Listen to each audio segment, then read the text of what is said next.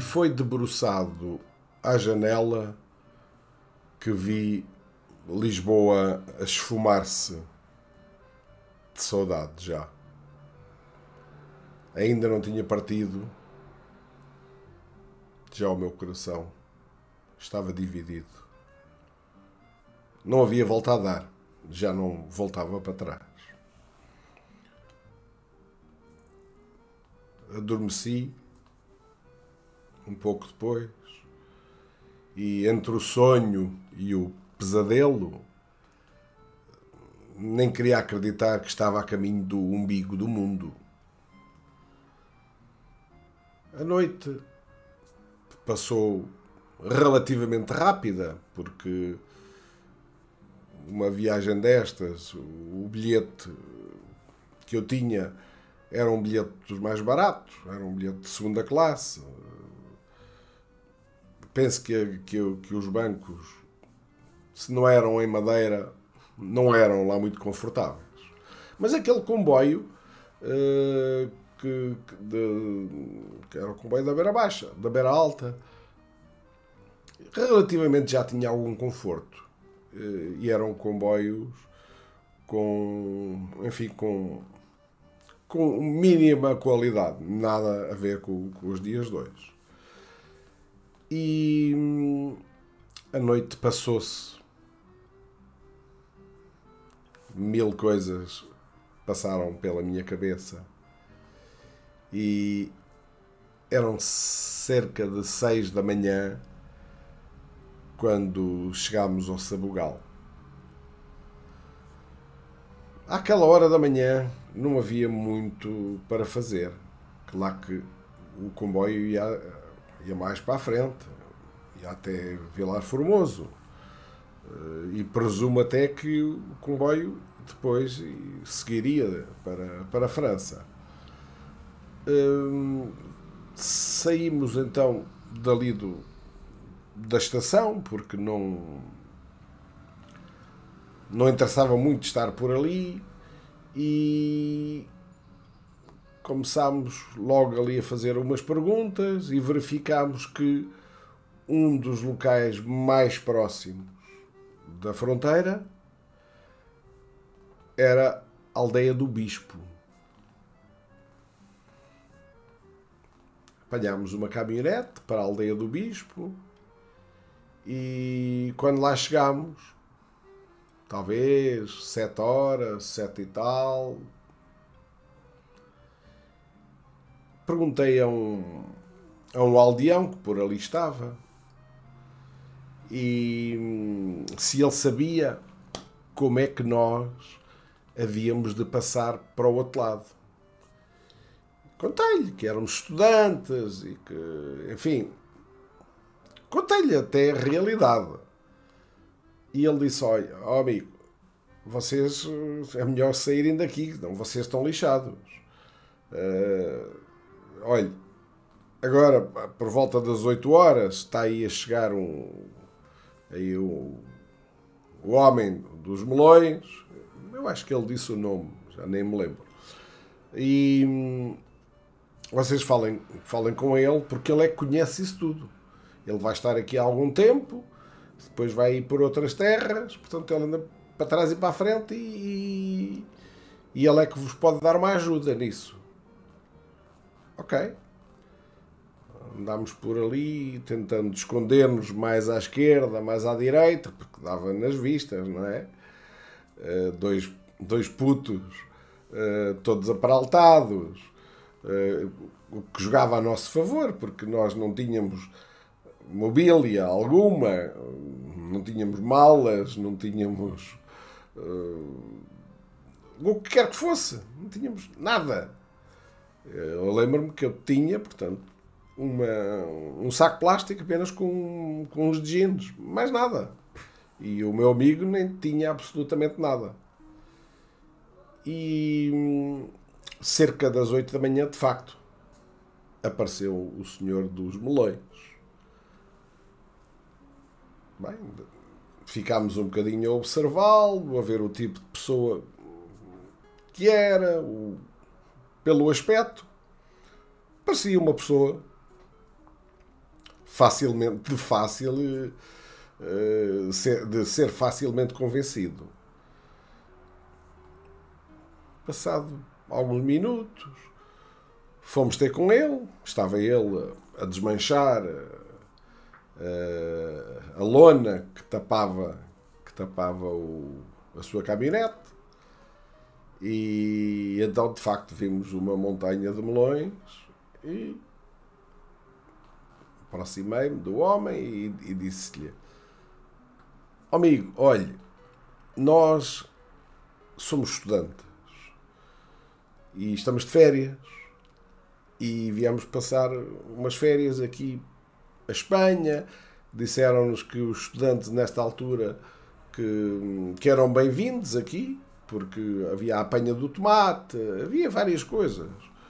E, e portanto nós uh, queríamos ver como é que passávamos para o lado de lá, porque não conhecemos absolutamente nada do que, do que existe aqui, nem, nem o que fazer, porque o nosso principal receio, você deve saber qual é que é, é que pela nossa idade, é a PID.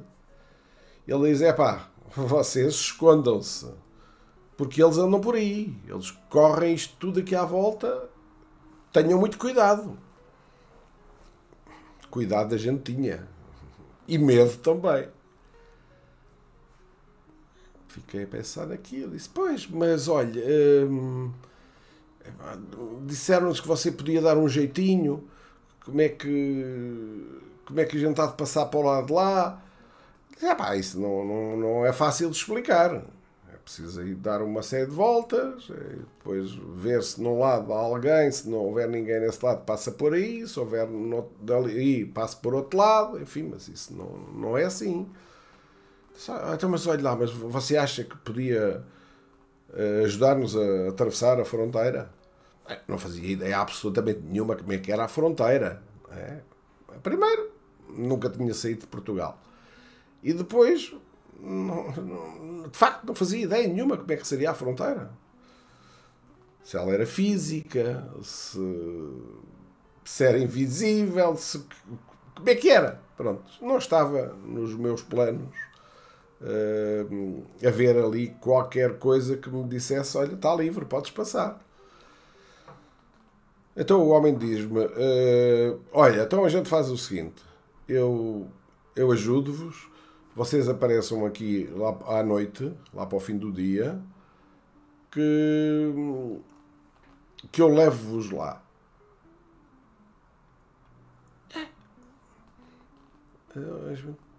Fiquei ali um pouco pensativo. Fiquei a cogitar. Até à noite aqui não vai ser fácil. Então onde é que a gente se esconde? Aqui a céu aberto não é fácil. Claro, como digo, tínhamos a nosso favor o facto de sermos dois putos novos, bem vestidos e de facto não termos absolutamente nada, o que pressupunha que nós não éramos ninguém que estava a viajar, eh, mas sim estaríamos ali, por qualquer motivo. Ora, o que também não era fácil de explicar se fôssemos abordados é o que é que aqueles putos estavam a fazer ali numa aldeia relativamente pequena. Uh, e isso é que seria difícil de explicar. Daí que eu não estava muito muito sensibilizado para ficar por ali. E eu tinha que resolver o problema a qualquer custo. E perguntei, oh, oh, oh mas olha lá, então, mas uh, você logo à noite, só logo à noite, então não pode ser mais cedo? Não, não, não pode eu tenho que, primeiro, tenho que fazer a venda, tenho que vender os melões, agora estou aqui até às 11 horas, mais ou menos, 10, 10 11 horas, e depois vou ali e acolá, vou aí mais umas aldeias, e depois então é que regresso, posso passar por aqui para depois ir com vocês. Ah, então, e quanto tempo é que demora a, a passarmos para o lado de lá? isso. Pai, duas horitas talvez. Duas horas à noite. Como é que, é que a gente ia fazer ali durante o dia? Ah, ah, mas olha uma coisa. Uh, Eh, como é que você está a vender um melão? Estão a vender 10 tostões. 10 tostões o quê? O quilo? Sim, 10 tostões o quilo. Hum. Então e quantos quilos é que você tem aí? 1200. Hum, 1200. Uh, pois. Olha, então a gente faz uma coisa. Eu compro-lhe os melões, todos, e você vai connosco. Já. O homem olhou para nós. Ele não tinha nada de parvo, porque não demorou muito a aceitar a minha oferta. Deve ter pensado, bom, mesmo que, que me roubem os melões, eh, quando eu aqui chegar e já cá não haja melões ou haja poucos, eh, para mim estão todos vendidos. Deve ter pensado isso, como é evidente. Seria o que eu pensaria. Ok, está bem, aceito.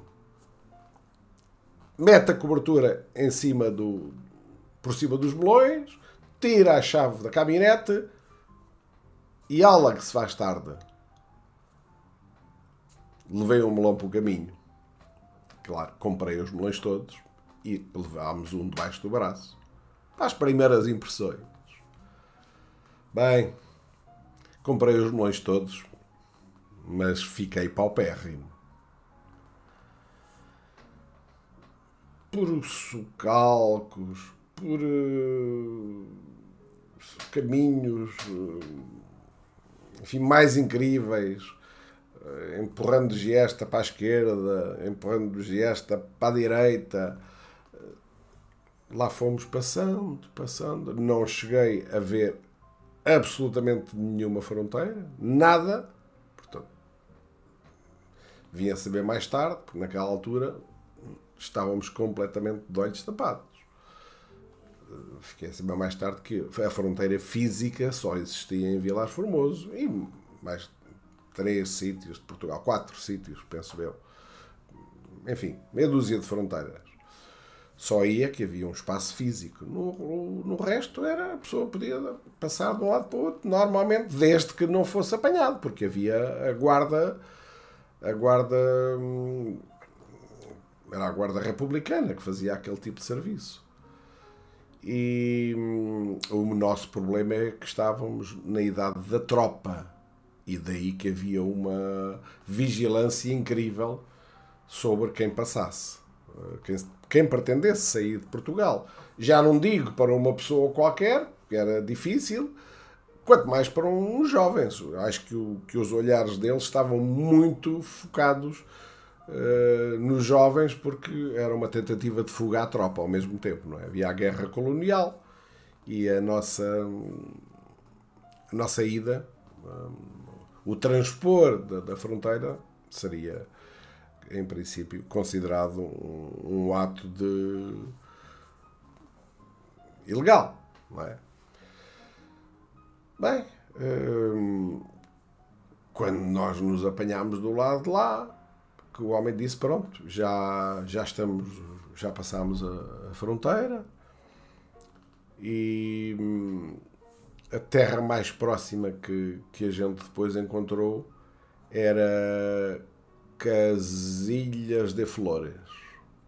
Era Casilhas de Flores. A aldeia era. Era uma aldeia pequena, mas tinha um, um posto da, da, GNR. Tinham-nos dito, está sempre uns entendidos que, que sabem tudo. E tinham-nos dito que, que se nós evocássemos o facto de sermos novos, de sermos estudantes e, e pretendermos ir para, para a Espanha durante as férias para a apanha do tomate ou o que quer que seja, eu penso que naquela zona nem sequer havia apanha do tomate. Mas pronto, podia não ser ali, podia ser mais à frente. Era, era em Espanha. E se nós fôssemos à polícia dizer isso, a polícia passava-nos um salvo-conduto para estarmos lá, por exemplo, 30 dias. E isso só por si já resolvia o problema. embalados nessa conversa, nós fomos meter-nos na toca do lobo. Fomos a essa referida esquadra, é? nem sei qual é o nome daquilo em, espanhol, dos guardas sei que eram os carabineros, e quando chegámos à esquadra, havia talvez uns quatro ou cinco carabineiros lá dentro. Nós explicámos que hum, o que acabei de atrás citar eram estudantes, hum, blá blá blá blá, enfim, a conversa toda. E, e portanto disseram-nos que eles nos passavam um salvo-conduto para nós estarmos em Espanha. Eles olharam uns para os outros, como quem diz, estes fulanos não, não regulam bem da cabeça.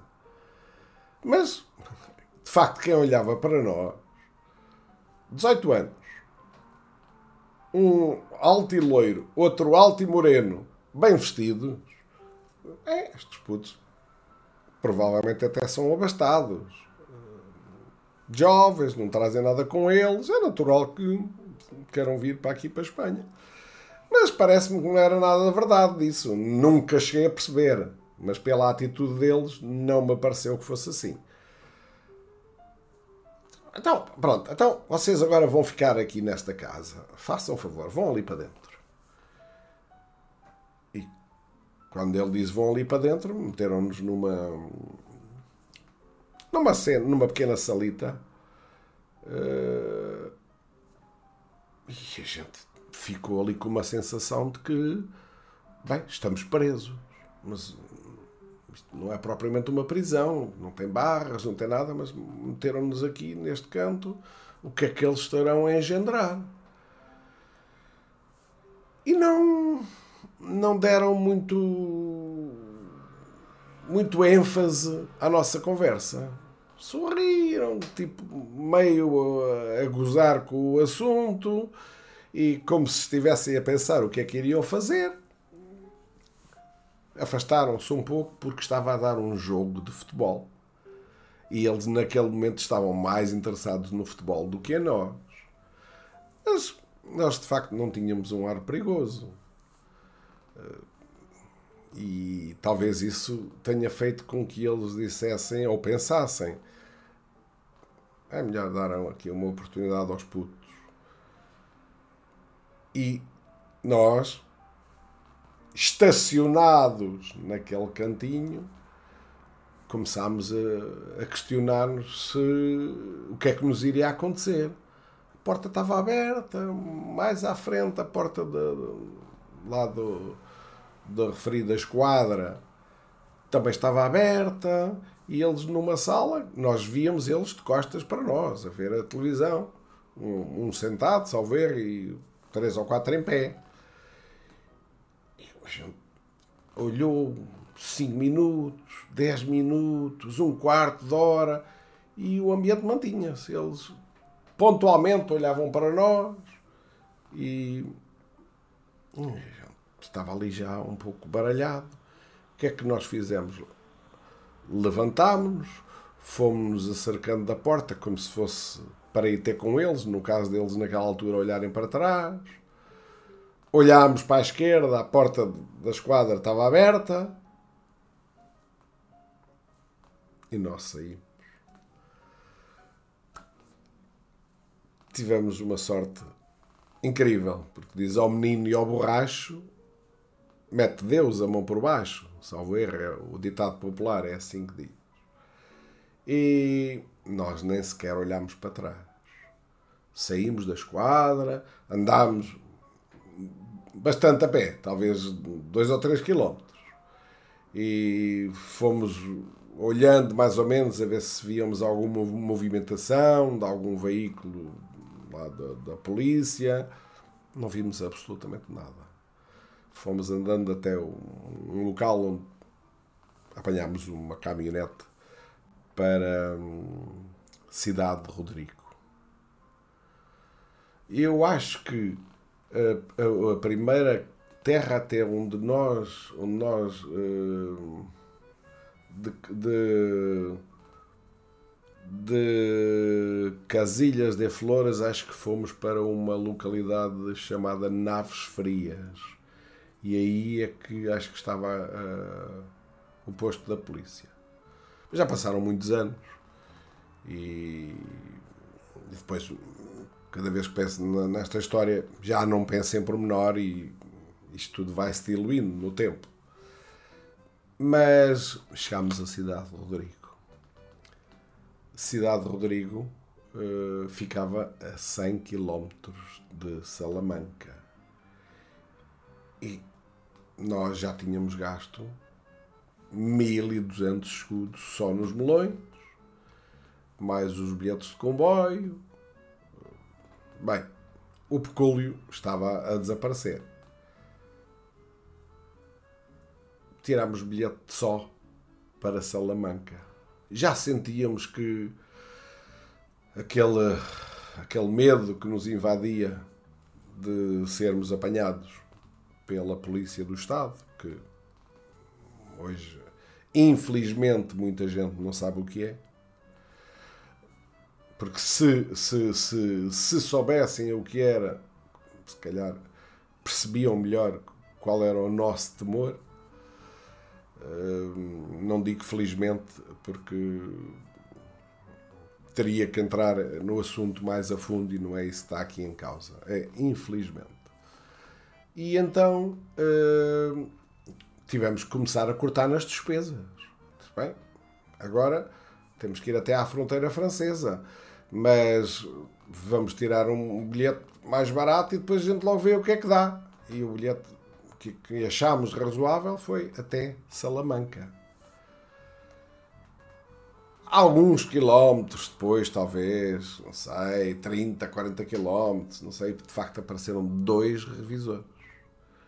Nós demos os bilhetes eles picaram e continuámos. O comboio que nós tínhamos acabado de apanhar em Salamanca era o comboio já que ia para Paris.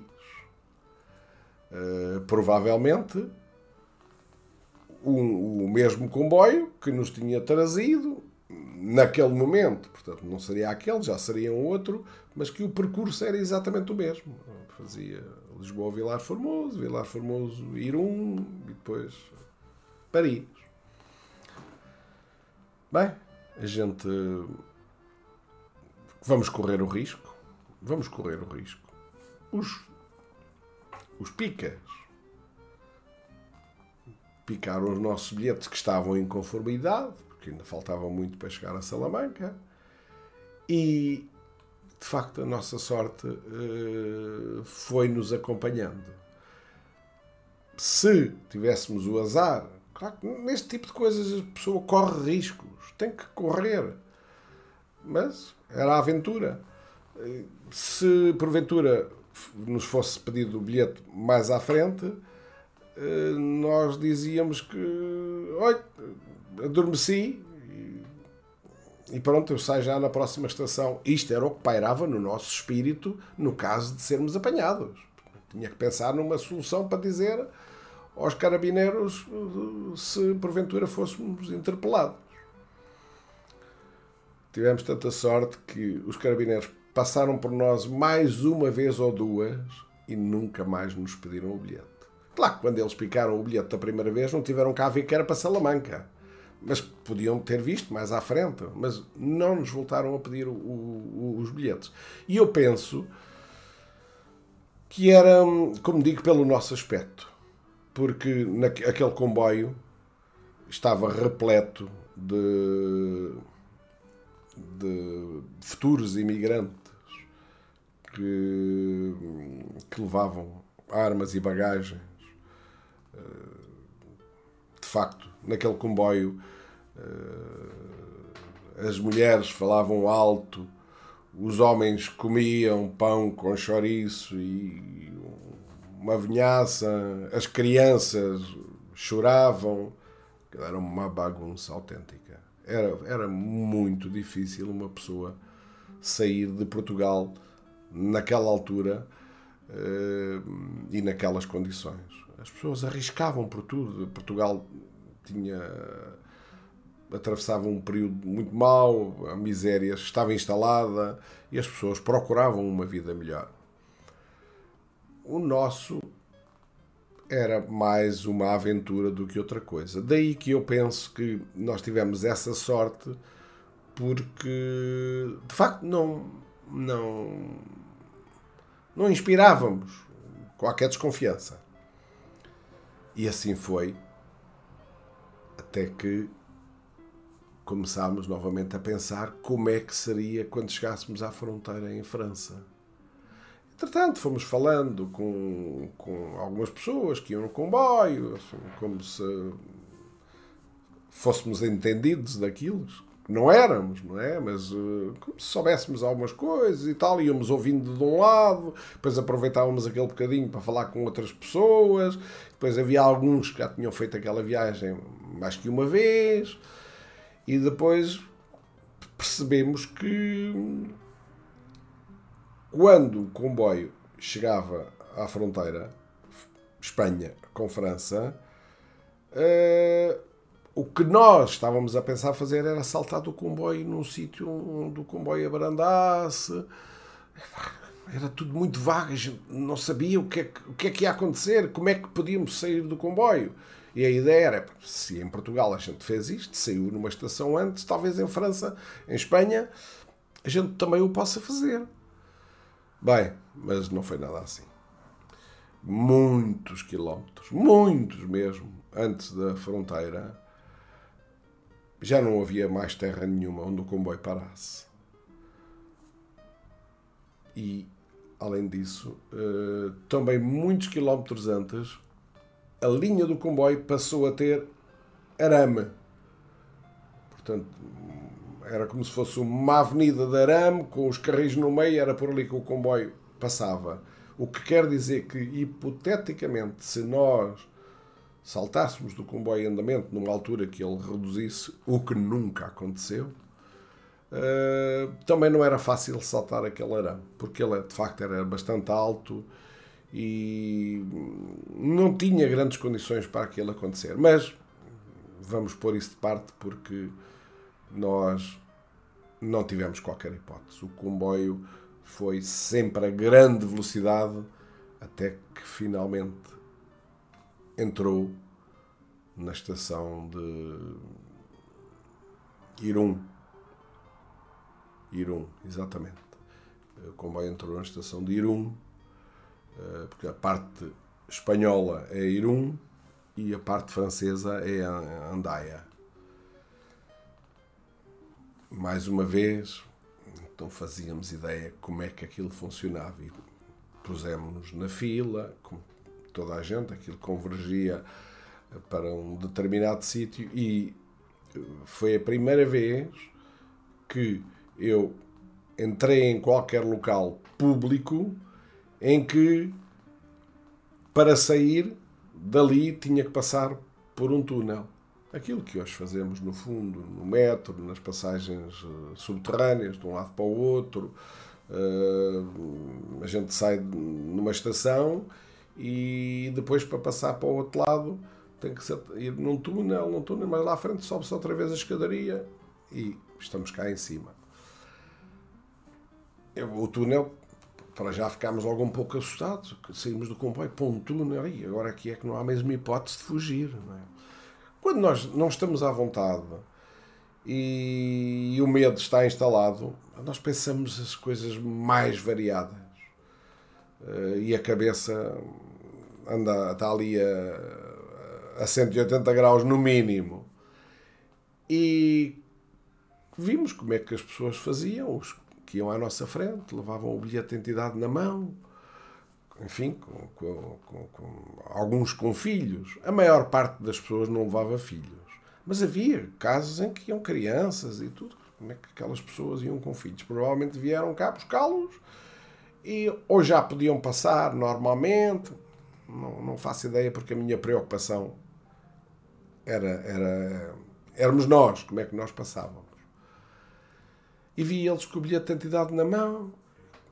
Quando nós uh, chegámos ao cimo do, da escadaria, depois de passar o túnel. Então está de um lado do túnel, do lado direito, estava a Guardia Civil espanhola e do lado esquerdo o gendarme. Os gendarmes. E nós com o bilhete de identidade na mão e, e só havia passaporte, passaporte, passaporte, passaporte, passaporte, passaporte. Toda a gente com, com o bilhete de identidade na mão. Bem, os que levavam um bilhete de identidade, que era uma boa parte, foram encaminhados para uma sala, uma sala talvez para aí com, sei lá, uns 50 metros quadrados, 40 metros, uma sala mais ou menos assim, em que essa sala não tinha portas, tinha entrada na, na, na, na, na sala e portanto tinha a duela assim, não é? Razoavelmente larga, aquilo tinha de largura talvez, sei lá, uns 5 metros, 6 metros, não sei. E, e, depois as pessoas iam todas entrando para ali. Nós ficámos logo ali à entrada. E então eu lembro-me que eu estava ali completamente atónito. Bem, estamos presos, vamos ser devolvidos à procedência. Toda a gente que não tem passaporte é enviado para esta sala é para ser recambiada. E efetivamente era. Nunca, saber, nunca cheguei a saber o que é que aconteceu àquelas pessoas que estavam lá, porque de facto a, a sorte estava a acompanhar-nos. E nós ficamos mesmo logo ali quase à entrada. E os, vamos imaginar, os, os polícias, havia dois polícias naquela entrada, na sala onde nós estávamos. Um espanhol e um francês. E cada vez que as pessoas passavam, ele, aquilo eram várias pessoas que iam sendo empurradas para ali, eles chegavam-se mais para a direita, mais para a esquerda, só para as pessoas passarem. Não era, enfim, como se fosse gado. Ah, toquem. Ah, não era nada disso. Era, eles afastavam-se para as pessoas todas encaminhadas para ali. Nós ficámos aqui quase nas costas do guarda, eh, do gendarme, do francês estive ali um bocadinho a ver aquilo, 5 minutos, a ver como é que as pessoas faziam. De facto, iam entrando e ficava ali tudo a olhar uns para os outros. E eu, em determinada altura, não foi premeditado, porque se fosse, certamente não teria resultado. Em determinada altura, eu disse ao meu amigo: Olha, anda mais para aqui, para, para o pé do, do jandarme toquei nas costas do jandarme. Vamos imaginar que, que, que a porta. A porta não, a, a, entrada terminava mais ou menos aqui assim e o jandarme estava, e portanto tinha para aí um metro, talvez, para a sua direita. E eu apareço daqui deste lado, assim, ao pé dele, e toco-lhe no braço e pergunto-lhe: Desculpe, para onde é que. Para onde é que é o comboio agora para Paris? É, é em que linha? E ele olhou para mim e disse: ah, Não é aqui, não é para aqui. O comboio para Paris é, é já ali à frente, mas corre que já não vai apanhá-lo, quase de certeza absoluta. Ele está quase a partir. Olhou para o relógio, pois já não deve apanhar, mas corra, pode ser que ainda apanhe. Eu nem queria acreditar. Ainda fiquei ali um bocado hesitante. Eh, mas rapidamente percebi que o polícia não tinha entendido que nós éramos dos que estávamos ali detidos. Pensou que, bem, estes fulanos entraram por aqui, em vez de irem para ali, entraram para aqui para dentro. Pensaram que, que estávamos perdidos ali, porque de facto, não ter malas, não ter nada, foi, foi de facto o, nosso, o nosso golpe de sorte. É, oh, merci. Aí veio ele. Eh, felizmente que não foi preciso falar muito francês. Uh, isso também ajudou, porque se tivesse sido necessário falar ali mais francês, bem, Também podia não saber falar até nada de francês e, e ter resolvido o problema na mesma. Mas não foi preciso fazer muita pergunta. Eu apenas perguntei a ele a que horas era o próximo comboio para Paris. Onde é que era o próximo comboio para Paris. E ele. Bas Vite, allez vite. Estava passada mais uma barreira, mais uma fronteira. Nem queria acreditar ia começar finalmente